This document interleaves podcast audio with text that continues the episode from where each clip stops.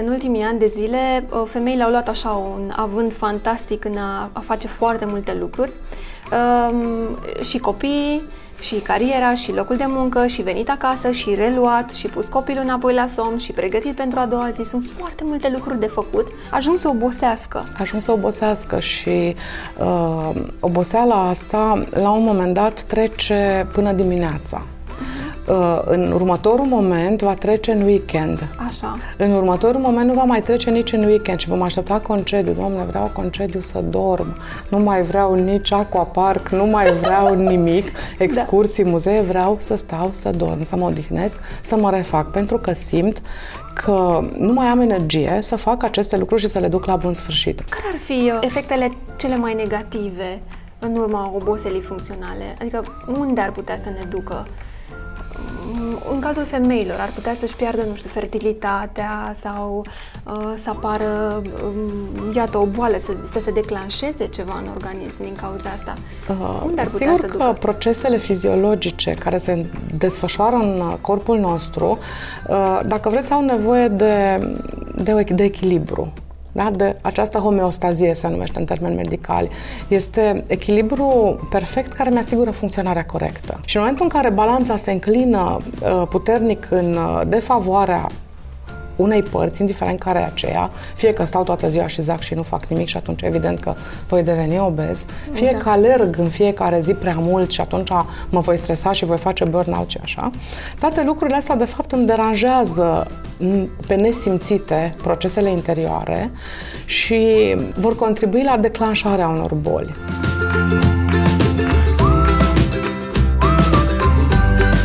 Mai este acest, uh, dacă vreți, o denumire intrată iarăși în, uh, în contextul oboselii, acel power, power nap.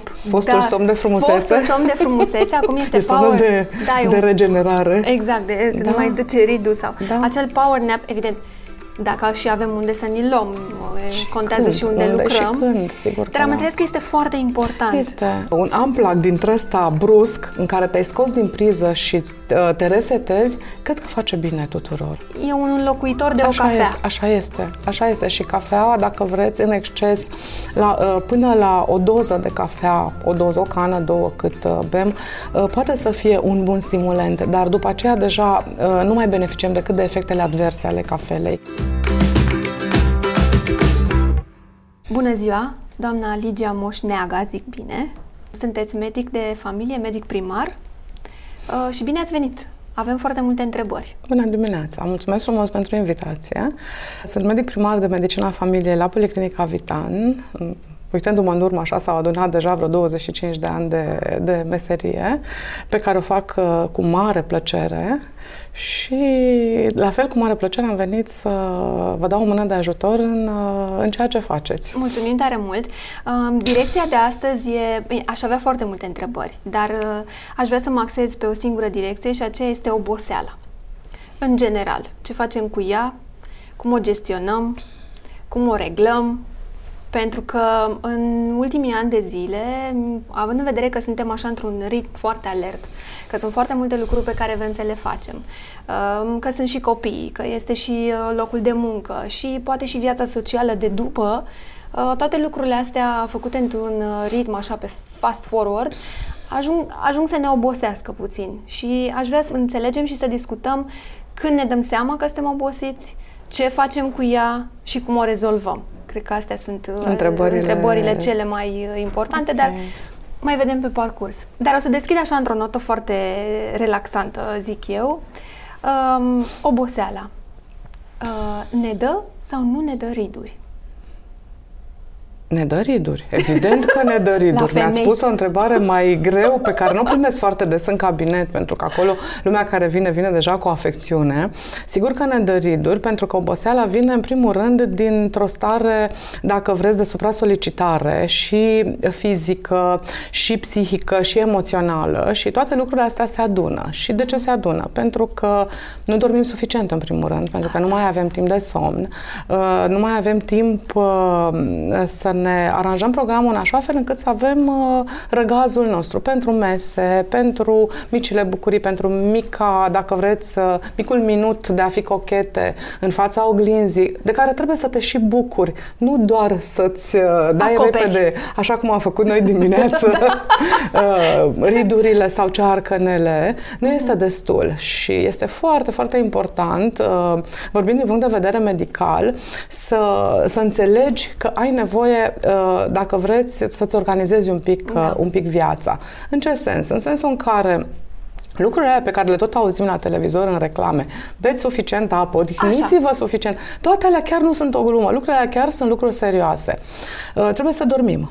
Am început cu somn. Hai să terminăm cu somn. Trebuie să dormim și să dormim bine, să dormim profund, să prindem câteva ore de somn, măcar una, două, înainte de ora 12. Acolo e problema. Pentru că somnul nostru fiziologic are nevoie, are niște perioade de somn profund, de somn superficial. Acelea se întâmplă în general înainte de ora 12. Mai ales copiilor, dacă le asigurăm aceste ore de somn, la adulți poate că e mai complicat un pic, uh, suntem siguri că le vom asigura o a doua zi mai liniștită și în care ei vor fi mai eficienți și mai odihniți. Corect. Terminând cu somnul, uh, putem vorbi un pic de hrana corectă și sănătoasă. Dar vă întrerup un pic. De câte ore de somn avem nevoie? Un minimum. Undeva în jur de 8 ore un adult, 7-8 ore un adult. Da? da? Și un copil între 9 și 10 ore de somn, depinde de vârsta lui. Sunt copii mici care mai dorm și după amiaza. Sunt copii mai mari care nu mai dorm după amiaza, dar trebuie puși mai devreme în pat să prindă somnul, cel puțin la ora 10. Ok, bun. Nu am să intru foarte mult în subiectul alimentației pentru că este foarte complex și este dezbătut, cred că pe foarte multe canale media, ziare, presă. Peste tot. Peste este. tot. Trebuie să rămânem în minte cu gândul că hrana noastră trebuie să fie de bună calitate, Trebuie să avem răgazul să o mâncăm, să facem din fast food un slow food, adică Așa. un mod de a mânca și de a ne bucura de mâncarea pe care, pe care o avem. Deci da. este foarte important să avem un somn am stabilit de câte ore. Este foarte important până la urmă ca masa de prânz, o, de orice fel este ea până la să urmă. Să fie de bună calitate, să fie, dacă se poate, respectând orele de prânz și nu la 4, la 5 și nu sărind peste mese. Uh-huh. Deci să am cele trei mese principale ale zilei respectate. Dacă pot și o gustare, un fruct, este perfect. Pot să învăț copiii să le trimit mesaje, dacă vreți, subliminale. Uh-huh. Nu sunt subliminale, sunt la fel povești pe care, care pe ei îi prind. Copiilor pot să le spun uh, eat the rainbow. E o sintagmă medicală foarte frumoasă. Mănâncă alimente care au culorile curcubeului. Uh-huh. Asta înseamnă să mănânce uh, vegetale culorile din toate culorile, culorile curcubeului. Și făcând cu copiii exercițiul ăsta, nu o să-i mai spui trebuie să mănânci legume și copilul să spune nu mănânc pentru că nu-mi plac. Uh-huh. Hai să facem un concurs și să vedem dacă putem alinea în farfurie uh, legume de culorile, culorile curcubeului și să vedem cine le termină Frumos. primul sau din ce parte a curcubeului începem să le mâncăm. Și cu siguranță că puțin copii vor rezista acestei uh, da, provocări. Da, da, da, da, deci Eat the Rainbow e un mesaj uh, foarte frumos care ne duce unde trebuie. Uh-huh. Mâncăm ce trebuie, mâncăm cum trebuie. Și îmi spuneați mai devreme că este foarte important să mâncăm așezat.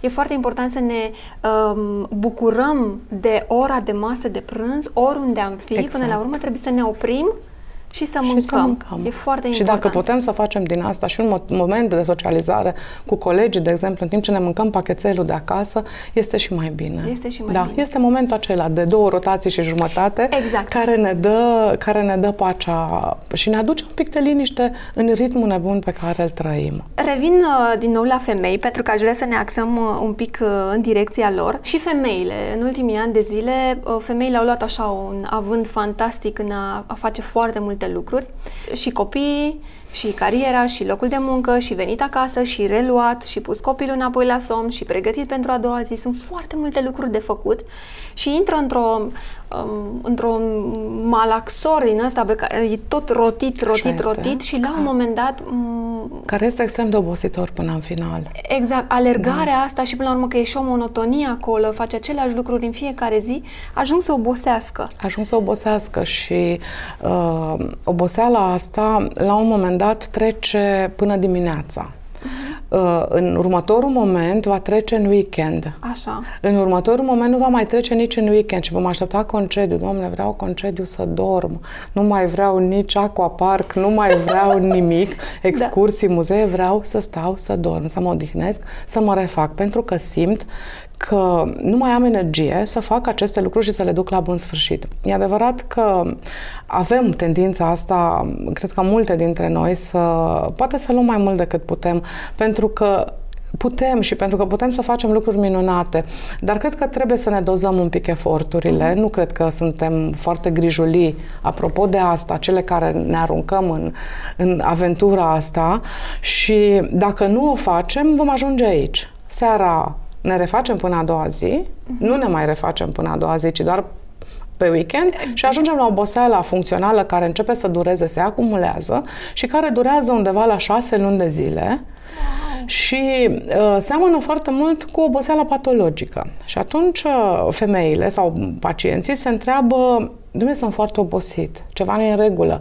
N-a trecut de o lună, din ianuarie sunt obosit. Am ajuns uh-huh. undeva în august, am fost și în concediu, Exact. Și n-am energie să-mi, să-mi reiau, să-mi reiau jobul, parcă mai vreau ceva, parcă lipsește Nu-și ceva. Revine. Nu-mi revin suficient. Asta e oboseala funcțională, dar ca să-i pot spune așa, trebuie să ajung la un consult la medicul meu, medicul meu de familie sau medicul meu curant, cu care să, să stabilesc că această oboseală nu este un semn de boală, de boală cronică, acută și pentru asta va trebui să fac un consult, să fac niște analize și în momentul în care le voi avea, avea, medicul va spune este oboseală funcțională. Nu este oboseală datorată unor boli hepatice care dau uh-huh. foarte frecvent uh, simptome de oboseală, unor boli tiroidiene care dau foarte frecvent aceste exact. simptome.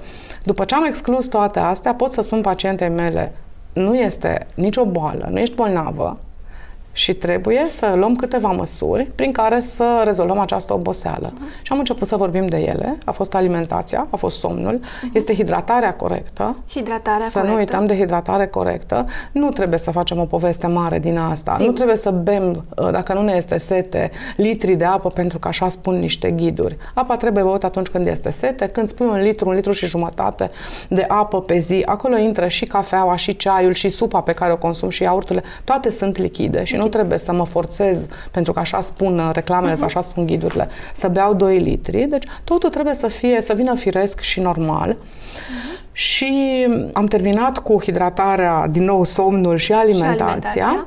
Celelalte măsuri, dacă vreți, să țin puțin uh, deja de decizia personală. Am intrat în, uh, într-un simptom de oboseală funcțională. Dar când își dau seama că au ajuns în punctul ăsta în care sunt foarte obosite? Sunt simptome sunt care simptome. ne spun asta? Sunt obosită, sunt irascibilă, sunt nervoasă, îmi dau seama că nu o să reușesc să-mi fac toate treburile în timp util și poate ridic tonul, poate uh-huh. uh, încep să mă... Nu mai sunt bună de nimic, dar de ce nu pot să fac lucrurile astea? Apare devalorizarea. Toate astea uh, definesc, de fapt, sindromul de burnout uh-huh. care uh, la noi, uh, dacă vreți ca și definiție, ca și termen, a intrat uh, puțin mai târziu în, în limbajul curent. Undeva în anii 90, firmele de asigurări din Germania spuneau că au cam 9 milioane de, de asigurați care au sindrom de burnout în anii 90, când la noi wow. încă nici nu se folosea termenul acesta. Cifra era foarte mare, poate că era și supraestimată, pentru că erau firme de asigurări. Păi da, dar noi lucram atunci de la 7 la 16 sau Corect. cum era. Corect, Era... corect. Da. Și lucrurile s-au schimbat, apropo de sindromul de burnout. Când am intrat la facultate, am ajuns în, în campus universitar și plimbându-mă pe aleile campusului, vedeam studenții mai mari la care ne uitam toți așa, Dumnezeu, la anul 6, mâine sunt doctor, Doamne, ce... Uh-huh. Și auzeam povestind sunt foarte stresat. Sunt foarte stresat. Nici nu știam cuvântul ăsta ce înseamnă și ce... Sigur că am aflat foarte repede când a venit prima sesiune. Exact. Mi-am dat seama cum este asta să dorm două ore pe noapte și să stai să înveți, să nu mănânci, să uh, mănânci la propriu cărțile alea. Pe cărți. Exact. Și am aflat foarte repede. Asta era cuvântul care mi-a tras atenția. Toată lumea era stresat. Ce înseamnă cuvântul ăsta? Și cam asta este burnout-ul. Noi îl traducem sau îl îl definim fiecare cum putem, nu asta e important, cum îi spunem noi, important e ce simțim uh-huh. și, și mai important este uh, cum facem să nu numai să nu mai simțim lucrurile astea, dar să integrăm, uh, sau dacă vreți să ne integrăm cumva da. uh, preocupările noastre, în așa fel încât să nu ajungem la punctul acela în care oboseala să-mi domine viața. E distanța mare de la oboseală la epuizare? O aruncătură de băți. O aruncătură de băți. Nu neapărat mare. Astăzi uh-huh. poți să fie totul roz și mâine să te trezești uh, într-o panică, în, în, într-o multitudine de lucruri de care te simți depășită și în momentul ăla uh, începi să reacționezi altfel, prost. Uh-huh. Să nu mai faci lucrurile cum trebuie. Și exact. zic, domnule, trebuie să vorbesc cu cineva, trebuie să fac ceva, nu și, e bine. Și de acolo încă un pas spre depresie. Exact, exact. Și depresia chiar este un simptom, uh, dacă vreți, al burnout-ului. Devalorizarea, depresia, simptomele psihice psihice fac parte din asta. Multe femei poate să aibă ca prim simptom depresia. Nu uh-huh. este uh, obligatoriu depresia ca boală psihică, ci poate să fie ca un simptom al acestei oboseli și care sigur că va trece odată cu managementul, dacă vreți să folosesc un cuvânt modern, managementul corect al, acestui, al acestei obosele. În momentul în care și-au dat seama că sunt într-o situație de genul ăsta, da? Am, am spus deja simptomele, ne regăsim în ele, ce facem în momentul ăla? Pentru că nu este doar uh, suficient să, ok, uh, dorm o zi, două, o să-mi revin, mănânc un pic mai bine, stau liniștit și gata, îmi revin. Sau îmi iau un weekend de pauză, o săptămână. Nici vacanța mi se pare că nu mai este suficientă, da, pentru că suficient, și în vacanță cred că alergăm să facem atât de multe lucruri, pentru că ne știm în vacanță, încât și ăla devine un program exact. în sine. Exact. Ce facem? Cred că este foarte important să ajungem la un medic. Este important să ajungem la medic, să excludem v-am spus uh, și repet și o să, o să spun întotdeauna lucrul ăsta, comunicarea uh, bună cu medicul dumneavoastră este de fapt cheia succesului, uh-huh. pentru că singur uh, medicul va fi cel care vă va spune că toate aceste semne de fapt sunt integrate în acest burnout sau oboseală funcțională, că nu sunt semne al unei boli și vă va putea prescrie, dacă vreți, rețeta potrivită. Rețeta potrivită vorbesc generic, nu mă refer doar la pastilele pe care exact. le luăm, uh, ci la atitudinea potrivită potrivită. Și aici poate fi vorba și, dacă vreți, și de... putem apela și la un psiholog cu care uh-huh. să încercăm puțin să, să vedem uh, dacă nu ne-am luat prea multe de făcut, dacă uh-huh. putem să renunțăm la unele lucruri. Asta putem să o facem și singur, nu trebuie să o facem cu psihologul. Uh, și toate mamele știu uh, lucrul ăsta foarte bine. Nu poți să renunți la ce ai de făcut acasă, apropo de copii, Sigur. dar poți să le ordonezi puțin sau poate poți să mai renunți un pic sau să-ți aranjezi programul de la serviciu în așa fel încât să să-ți lași timp să le faci pendelete. Uh-huh. Și arta asta de a trăi pendelete până la urmă este o artă. E un trend și un nou lucru... acum. să știți, cred că vine acest slow Uh, da, da, vine dintr-o nevoie. Food, cred, da, și slow vine food. și slow living. Exact. Vine dintr-o nevoie. Pentru, pentru că, că am ajuns undeva unde ardem exact. cu intensitate și ne dăm seama că, că se duce totul uh-huh. foarte repede. La 40 de ani aproape suntem epuizați total da. și vorba aia, uh-huh. adică de la 40 încolo mai avem atât de multe lucruri Corect. de făcut. Corect. Bun, ajungem la un medic, ne dăm seama de simptomă. Cum rezolvăm? După medic. Rezolvăm făcând primul pas noi înșine. Deci treaba medicului este să excludă o boală severă sau uh-huh. o mhm. boală. Da? Uh-huh. Noi înșine trebuie să fim cei care facem primul pas în a spune de aici încolo îmi uh, reașez puțin lucrurile în viață. Faptul că foarte multă lume este atât de obosită, dacă vreți uh, acest barometru al oboselii care s-a lansat de curând uh, la inițiativa firmei Mile în care s-a gândit că n-ar fi rău o cercetare de piață poate pe această temă, atunci când te întorci în jur și vorbești, toată lumea se, domnule, sunt obosit, ce exact. mai faci? Bine, dar sunt frântă. Exact, exact. Totul e în regulă? Da, suntem bine și eu și copii. Da, suntem rupt, frate, ne târâm toată ziua de... Exact. Eu aud asta și după vacanțe. Dar toată sunt lumea spune asta. Ia că după acest barometru s-a văzut că mai mult de 50% din oameni spun că sunt obosiți, poate chiar până la 80% se plâng de oboseală, dar mai puțin de jumătate din ei ajung la medic pentru a exclude, de fapt, o cauză reală, medicală, a acestei cred, obosele. Cred că este și o teamă, ca nu cumva să aibă Este și o teamă. Altceva? Mulți reacționează și spun, nici nu vreau să știu dacă am vreo chestie nasoală, exact. pentru că nu știu dacă am timp să stau să mă tratez. Trebuie să găsim timp pentru asta. Uh, sunt categorii foarte expuse. Sunt categoriile, în general, de oameni care lucrează cu oamenii, profesorii, uh, medicii, uh, piloții, deci toate aceste categorii care poartă pe umeri răspundere în deciziile pe care le iau. Poate că pare ciudat uh, când te uiți la medicul tău și pot să vă spun din proprie experiență că stă și te ascultă, te consultă, scrie o rețetă și ție ți se pare că n-a făcut mare lucru pentru tine.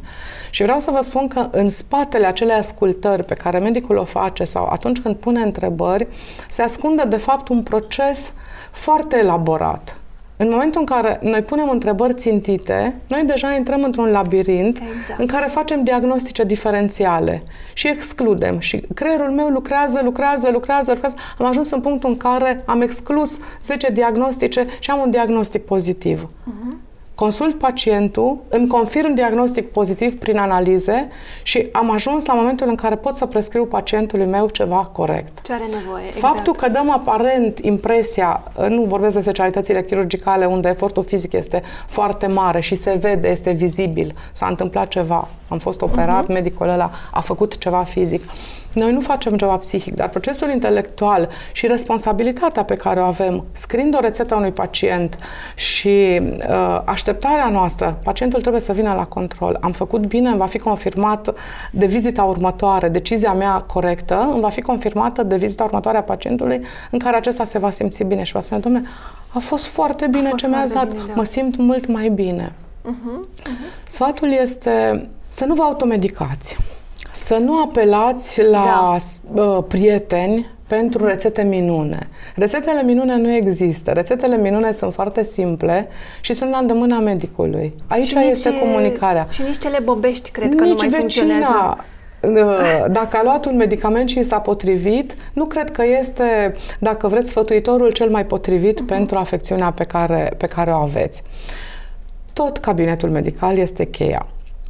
Și avem la îndemână, uh, dacă vreți, uh, câteva lucruri pe care le putem suplimenta. Nu vorbim neapărat de suplimente versus produse medicale. Uh, vorbim de lucrurile pe care le decidem împreună, în colaborare cu pacientul și asta este, dacă vreți, o altă poveste frumoasă care se scrie acum. Medicul curant aproape că nu mai ia singur decizia. O va lua întotdeauna împreună cu pacientul care devine partener de dialog. De ce? Uh-huh. Pentru că este mult mai informat, și uh, îl responsabilizează. O decizie pe care o iei împreună în echipă cu pacientul tău responsabilizează și pacientul. Corect. Nu este doar decizia mea și eu sunt executantul ca pacient. Am luat o decizie împreună să facem lucrul ăsta și mă simt responsabil, trebuie să intru în, să-mi fac tratamentul corect așa cum mi l-a prescris medicul și apoi împreună, uh, la vizita următoare, vedem dacă funcționează. Dacă a funcționat. Exact. exact. Deci asta exact. cred că e un mare pas înainte. Ciocolata și cafeaua ne ajută în oboseală? Ciocolata și cafeaua ne ajută, ne ajută, dar în doze mici. mici. Dacă, dacă totul este cu măsură în viața noastră, cred că asta de fapt este, este cheia potrivită. Cafeaua are studii, uh, dacă vreți, uh, și în bolile hepatice. Nu neapărat ca un bun protector de boli hepatice, dar în niciun ghid sau niciun studiu nu vom găsi faptul că cafeaua dăunează. Din contră, cafeaua este bună, este antioxidant. Câtă cafea? Uh, o doză de cafea, o porție de cafea zilnică, cred că este recomandată tuturor, spre deosebire de alte energizante. Și da. aici intrăm în uh, alt subiect delicat, exact. energizantele, uh, pe care la fel copiii noștri uh, le folosesc poate excesiv și eu cred că excesiv vorbim deja de la o singură cutie. Da. Mai nu bine cred că o este o cafea mai mică. bine bea o gură de cacao, o gură, o gură de cacao Sau. de bună calitate cu lapte dimineața, pentru copil este un bun energizant. Exact. Există exact. și produse cu aminoacizi, dacă vreți, gândite pentru copiii peste 12 ani, care sunt atent gândite, care au fost studiate și care pot fi folosite pentru copiii noștri care, de exemplu, au uh, de, uh, au de perioadele de perioadele grele și au de, uh, de trecut peste câte un examen, de exemplu, uh-huh. sau studenți în sesiune. Uh-huh. Uh-huh. Eu exact. mi-aduc aminte că nu aveam posibilități foarte mari, dar mergeam la cabinetul studențesc și doamna doctor ne mai scria și acolo câte o rețetă uh, uh. și erau niște stimulente, sigur că da, care se dau și copiilor și în perioada de creștere sau copiilor cu probleme neurologice, care la copiii sănătoși funcționează, dacă vreți, ca niște stimulente. Uh-huh. Și putem apela pe perioade scurte și strict sub Supraveghere, supraveghere medicală și la aceste lucruri. Dar revenind, o cană de cafea sau o cană de cacao pentru copilul nostru este foarte binevenită. Bun, asta e foarte Ciocolata important. în cantitate mică, ciocolata neagră are niște studii excelente, dar totul în cantitate, În cantitate mică. mică. Sigur că da, cantitatea mare, de fapt, ce mă deranjează la ciocolată în cantitate mare este cantitatea de zahăr pe care o aduce, nu cantitatea de cacao. Exact. Acum, da, depinde și de ce fel de ciocolată cumpărăm, Exact. că și aici este foarte important. Dar um, mai este acest, uh, dacă vreți o dau- denumire intrată iarăși în, uh, în contextul oboselii, acel power, power nap.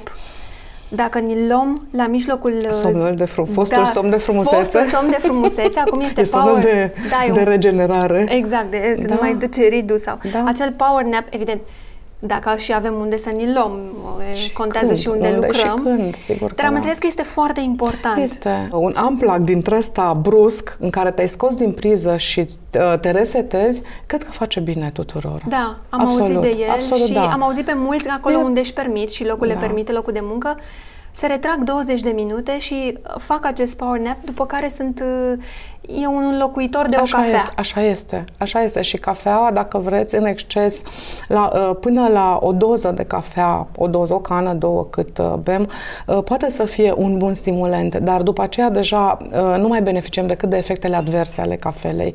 Facem tahicardie, începem Exact. să tremurăm, să transpirăm și deja nu mai vorbim de beneficiile cafelei acolo. Mhm. Acolo deja vorbim de efecte adverse și uh, la persoanele mai în vârstă sau cu probleme cardiace sau chiar tinerii care sunt hipertensivi, sunt și tineri care sunt hipertensivi, nu mai beneficiază de cafea Corect. la modul bun. Corect, corect. Acolo văd doar efectele adverse. Care ar fi uh, efectele cele mai negative în urma oboselii funcționale? Adică unde ar putea să ne ducă?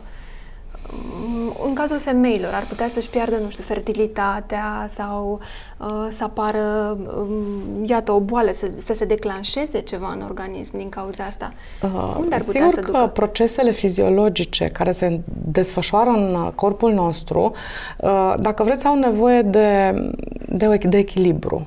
Da? De această homeostazie se numește în termeni medicali. Este echilibru perfect care mi asigură funcționarea corectă. Mhm. Deci e o balanță în- ca între bază și acid. E undeva Da. acolo la neutru. Trebuie să fie o balanță. Și în momentul în care balanța se înclină uh, puternic în uh, defavoarea unei părți, indiferent care e aceea, fie că stau toată ziua și zac și nu fac nimic și atunci evident că voi deveni obez, fie Exact. că alerg în fiecare zi prea mult și atunci mă voi stresa și voi face burnout și așa, toate lucrurile astea de fapt îmi deranjează n- pe nesimțite procesele interioare și nu le voi simți imediat ca atare, dar ați spus un lucru foarte, foarte frumos.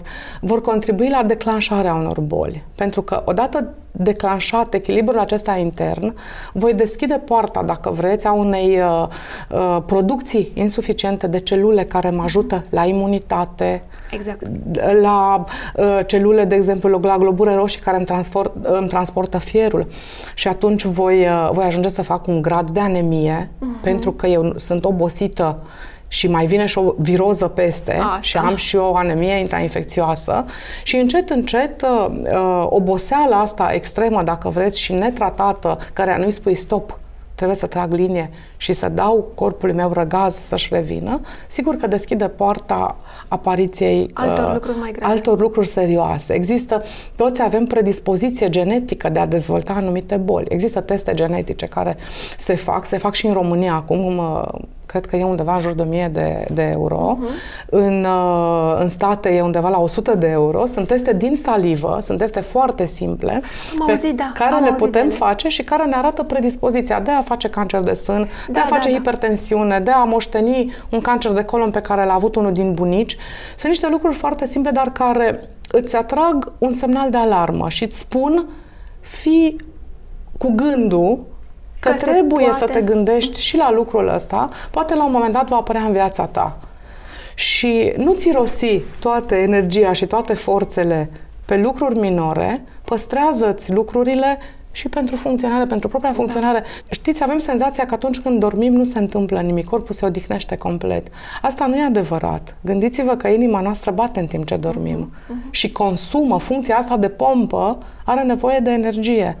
Evident că respirăm în timp ce dormim, Și respirația noastră este consumatoare de energie. Evident că renichiul filtrează în timp ce dormim și asta consumă energie. Deci nici atunci când ne odihnim aparent și când dormim, nu suntem într-un proces total Total amplag. uh, scos din Așa funcție. este.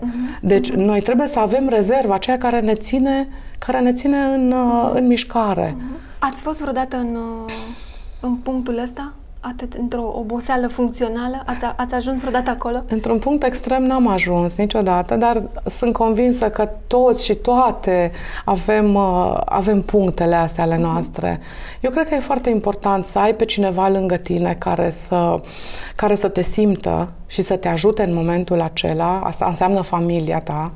Și dacă familia ți este aproape, asta înseamnă foarte mult pentru, pentru oricine. Deci este, cred că, principalul punct de sprijin. Cred că e important să ai și la serviciu o echipă foarte bună, Da. care te simte și știți foarte bine că atunci când o relație funcționează și acasă și la serviciu, nu trebuie să spui foarte multe lucruri. Omul de lângă tine te vede că ești obosit, vede că ceva nu e în regulă, ia un scaun, așează, te vrei un ceai și poate de multe ori un gest ca asta este suficient să, să rupă vâltoarea aia care, în Da. care ești în momentul ăla. Și să-ți dai seama că trebuie să te oprești. Și să-ți dai seama că e trebuie să momentul. te oprești, să primești un semnal de alarmă și să ți-l asumi. Da. Și să spui, e momentul în care trebuie să fac ceva pentru asta. Și pot să încep o consultație Da. la medicul meu. Cum aveți la cabinet? Sunt oameni, sunt pacienți care vin Sunt pe pacienți, oboseală? sunt pacienți. Sunt femei, mai multe, bărbați? N-aș putea spune. Bărbații poate că recunosc mai greu lucrul ăsta. Bărbații, pentru că ne-am obișnuit cu sintagma sexul puternic. Că sunt mai puternici, Sigur că da. Poate că mai greu spun, domnule, chiar am ajuns la capătul puterilor. Poate că femeile sunt mai delicate și poate că, sau poate doar exteriorizează mai ușor lucrurile astea și, și vin și spun, mă simt foarte obosită.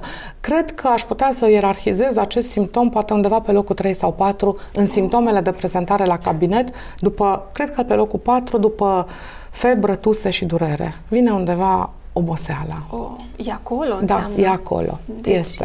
e- Este și toți ne confruntăm zilnic cu ea. Mhm, Și întotdeauna în minte trebuie să avem lucrul ăsta că poate să fie și semnul unei afecțiuni severe. Da, corect. Întotdeauna. O boală poate să debuteze cu o astenie prelungită, cu un sindrom de oboseală prelungită. Prelungită. Și Ați atunci vrut- nu e, nu e de neglijat. Ați vrut întotdeauna să fiți medic? Cred că prima dată uh, vreau să, sau mi-am imaginat că o să devin scriitor.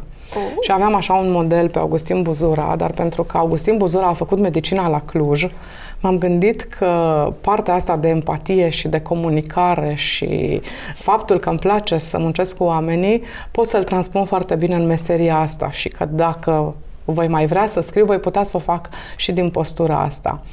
Am pierdut mult din partea de scris și din visele de a face lucrul ăsta. Dar puteți să scrieți o carte Uh, pe zona medicală. De ce nu? Uh, am rămas mult cu partea de, de a lucra cu pacientul care recunosc că îmi place foarte mult și care îi dedic aproape uh, cea mai mare parte din timp. Dar cum erați când erați adolescentă?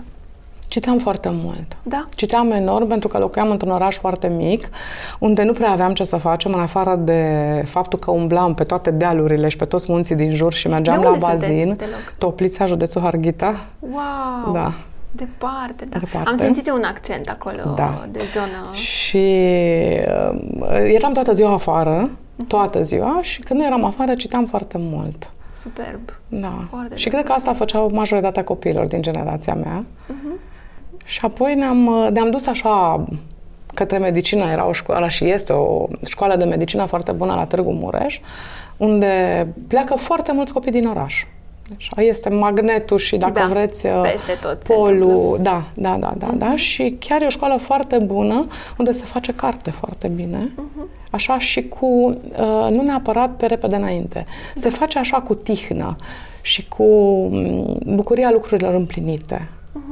Și cred că asta contribuie foarte mult la, la a-ți deschide, dacă, dacă vreți, apetitul de a, de a sta și a asculta o- oamenii, omul din fața ta și de a-i și răspunde. Cred că suferim din această grabă Atenție. și, uh, și de deficit de atenție. Nici nu mai apucăm să-i ascultăm, uh-huh. pentru că trebuie să și nu merge sistemul și nu merge cardul da. și am... Uh, am mutat toate lucrurile astea frumoase pe care le făceam cu drag uh-huh. într-o nebunie, dacă vreți, uh, electronică, da. care funcționează când și cum. Cum vrea ea. Și care, din păcate, ne strică zenul de, da, de da, și bucuria de a munci da, cu oamenii, pe care majoritatea o avem, de fapt. Unde cred că este foarte importantă comunicarea asta și mie mi se pare că acolo ar trebui să existe în continuare caietul acela mare în care scriem cu creionul și cu pixul pentru că este mai, mai bine decât să stăm da. într-un ecran și să vorbim, uh, mi se pare că rupe Uh, un studiu foarte frumos publicat în urmă cu câțiva ani spunea că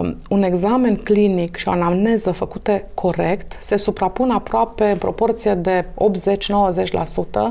cu un examen computer tomograf făcut din cap până în picioare unui pacient, ceea ce spune extraordinar de mult. Dar asta se întâmpla în urmă cu câțiva ani. Acum vin alte studii din urmă și spun că uh, acest tip de medicină bazată pe discuție, pe examen clinic, al pacientului aproape dispare uh-huh. și este înlocuit de imagistică foarte mult. Da, așa este. Da. Sigur că rămâne de văzut ce se va întâmpla. Uh, eu personal nu cred că uh, omul medic va putea fi înlocuit foarte ușor în, cel puțin în anumite specializări și la fel cred că o discuție uh, foarte atentă, o anamneză atentă și un examen clinic atent al pacientului îți poate aduce foarte mult din diagnostic. Așa este. Ce nu ați face niciodată?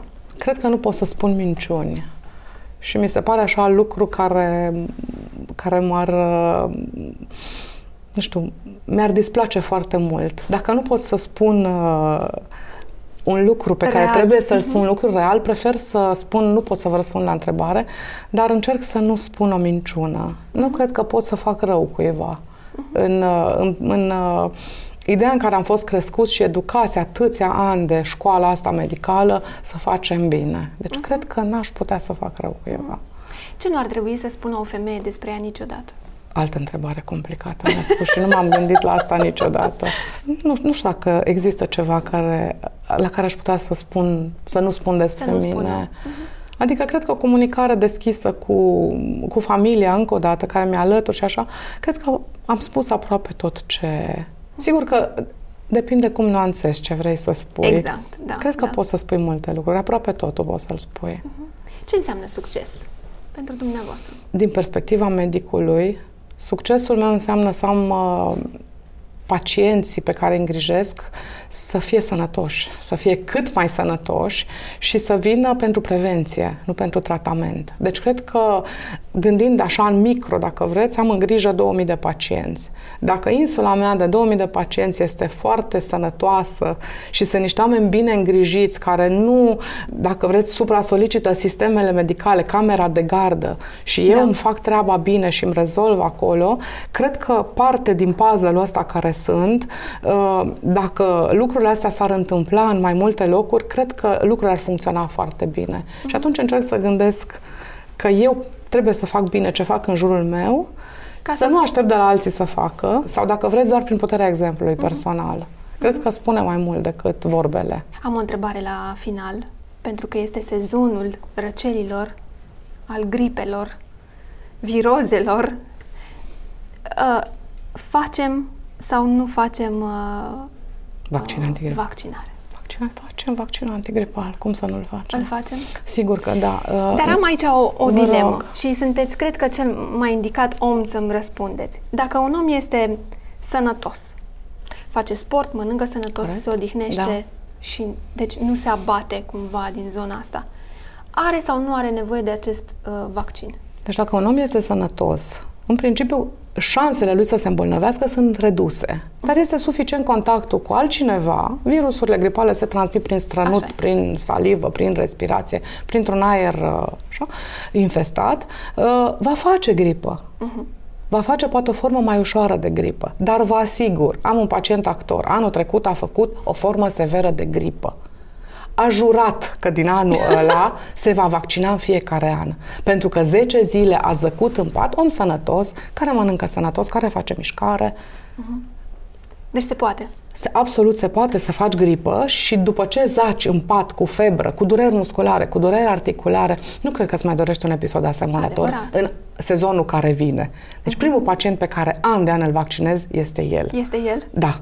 Nu mai așteaptă, știe ce trebuie să cumpere, știe ce trebuie să facă, vine la cabinet și face vaccinul antigripal. Pentru că acest vaccin antigripal, recunosc, dar greșesc și îmi dau seama că greșesc. Îl văd um, mult mai indicat copiilor, oamenilor în vârstă, oamenilor care au unele afecțiuni, adică au boli Aveți sau dreptate. suferă sunt de anumite... primele persoane care au recomandarea de vaccinare antigripală sunt pacienții cu boli severe și cu boli grave. Uh-huh. Ei sunt primii care trebuie protejați, copiii sunt primii care trebuie protejați.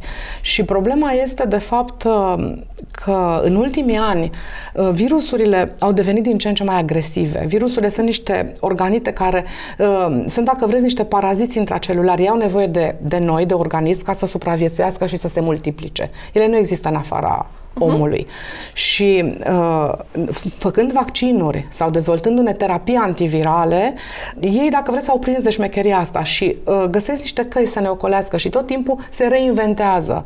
Și virusul de anul ăsta e mai deștept decât virusul de anul trecut Da. și are alte căi de atac și alte forme de agresiune asupra mea. Și formele de, de gripă sunt din ce în ce mai severe și dacă ați observat, nu știu dacă e uh, mediatizarea mai mare, dar cazurile de decese sunt din ce în ce mai frecvente. Așa este. Femeile gravide, de exemplu, sunt o categorie care obligatoriu trebuie vaccinată. O femeie gravidă care a făcut gripă are foarte multe șanse să, să moară de da, gripă. Da, da, da, da, da. Pentru că este o femeie la risc extrem. Extrem. Ok, am înțeles. Dar de ce am întrebat asta? Pentru că am tot citit în ultima, în ultima perioadă că corpul trebuie lăsat să lupte și el Sigur cu o că formă... corpul luptă. Corpul luptă și va trece peste gripă. Că altfel este obișnuit cu acest uh, uh, vaccin a- Nu an poate de să an. se obișnuiască. Asta vă explic. Ok. Pentru că virusul e tot timpul altul. Altul. Nu ai cum Asta să te e obișnuiești cu diferența. el. Epidemia de virusuri de anul ăsta cuprinde alte trei tulpini. Niciodată vaccinul de gripă de anul ăsta nu o să-l fac în martie, o să-l fac în august, când apar primele cazuri de gripă. Văd care sunt virusurile de anul ăsta și fac vaccinurile împotriva celor mai frecvente cinci tulpini de anul ăsta. Asta aveam nevoie să aud. Atunci se face vaccinul de gripă, abia când am primele cazuri și știu cu ce tulpini s-au produs aceste Deci sunt cazuri. diferite. În fiecare an, În fiecare vaccinul de an. gripă este diferit. Ok. Ar fi fost foarte frumos să avem un singur virus gripal care nu se mai schimbă niciodată, ca și vaccinurile de hepatită, de exemplu, pe care le facem. Ai făcut un vaccin, rămâne imunitatea 5 ani, 10 ani, vedem cât, da? Sau poliomielita, care vedeți că aproape este eradicată, din Eradicată, da. fericire, vin vești bune. Da? Deci ac- acolo nu s-a schimbat așa de... Uh, n-a avut timp să se schimbe structura, dacă vreți, uh, germenelui și atunci vaccinurile au funcționat. Virusul gripal este altă poveste. El se schimbă în fiecare... Sunt 10 tulpini care circulă. Eu Aveam prind în nevoie virusul să- gripal patru cele mai frecvente. Să-mi confirme cineva Da. că este o diferență de la an la an și că nu vorbim de același Nu fel vorbim de... de, acela. Și sigur că organismul luptă cu virusurile. Pentru că sunt sute de mii de cazuri sau mii de cazuri de gripă. Da. Mor câteva sute, Eu am avut dar... această dilemă și această, dacă vreți, de ce întreb, această discuție contradictoriu, recunosc cu soțul meu, care el este pentru vaccinare, eu sunt contra. Eu am spus că nu, că le să lăsăm corpul să lupte, să nu știu. Și a spus nu, pentru că e o diferență, nu are cum să fie la fel, exact același lucru, a știut el ceva.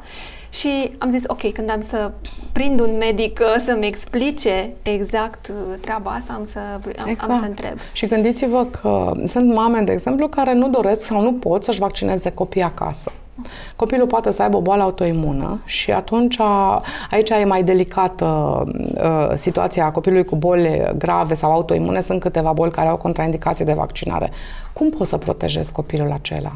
Păi pot să-l protejez vaccinându-mă pe mine ca să nu-i duc boala. Uh-huh, uh-huh. Și dacă toți uh, adulții sau copiii din jurul lui sunt vaccinați, copilul acela nu va face boala pentru că beneficiază de o imunitate de grup. De grup, și asta este, de fapt, cred că unul dintre cele mai frumoase daruri pe care noi le putem face acestor copii sau acestor pacienți care, de fapt, nu se pot vaccina. Corect. Sunt puțini, dar sunt. Și îi putem proteja astfel. Am înțeles acum. Da. Mulțumesc tare mult pentru Nu, prezență. Uh, Sper că am fost uh, foarte um, c- clare, că am dus femeile, că este un uh, uh, canal dedicat femeilor, că au înțeles că trebuie să uh, păstreze ritmul, dar poate din când în când să se mai oprească.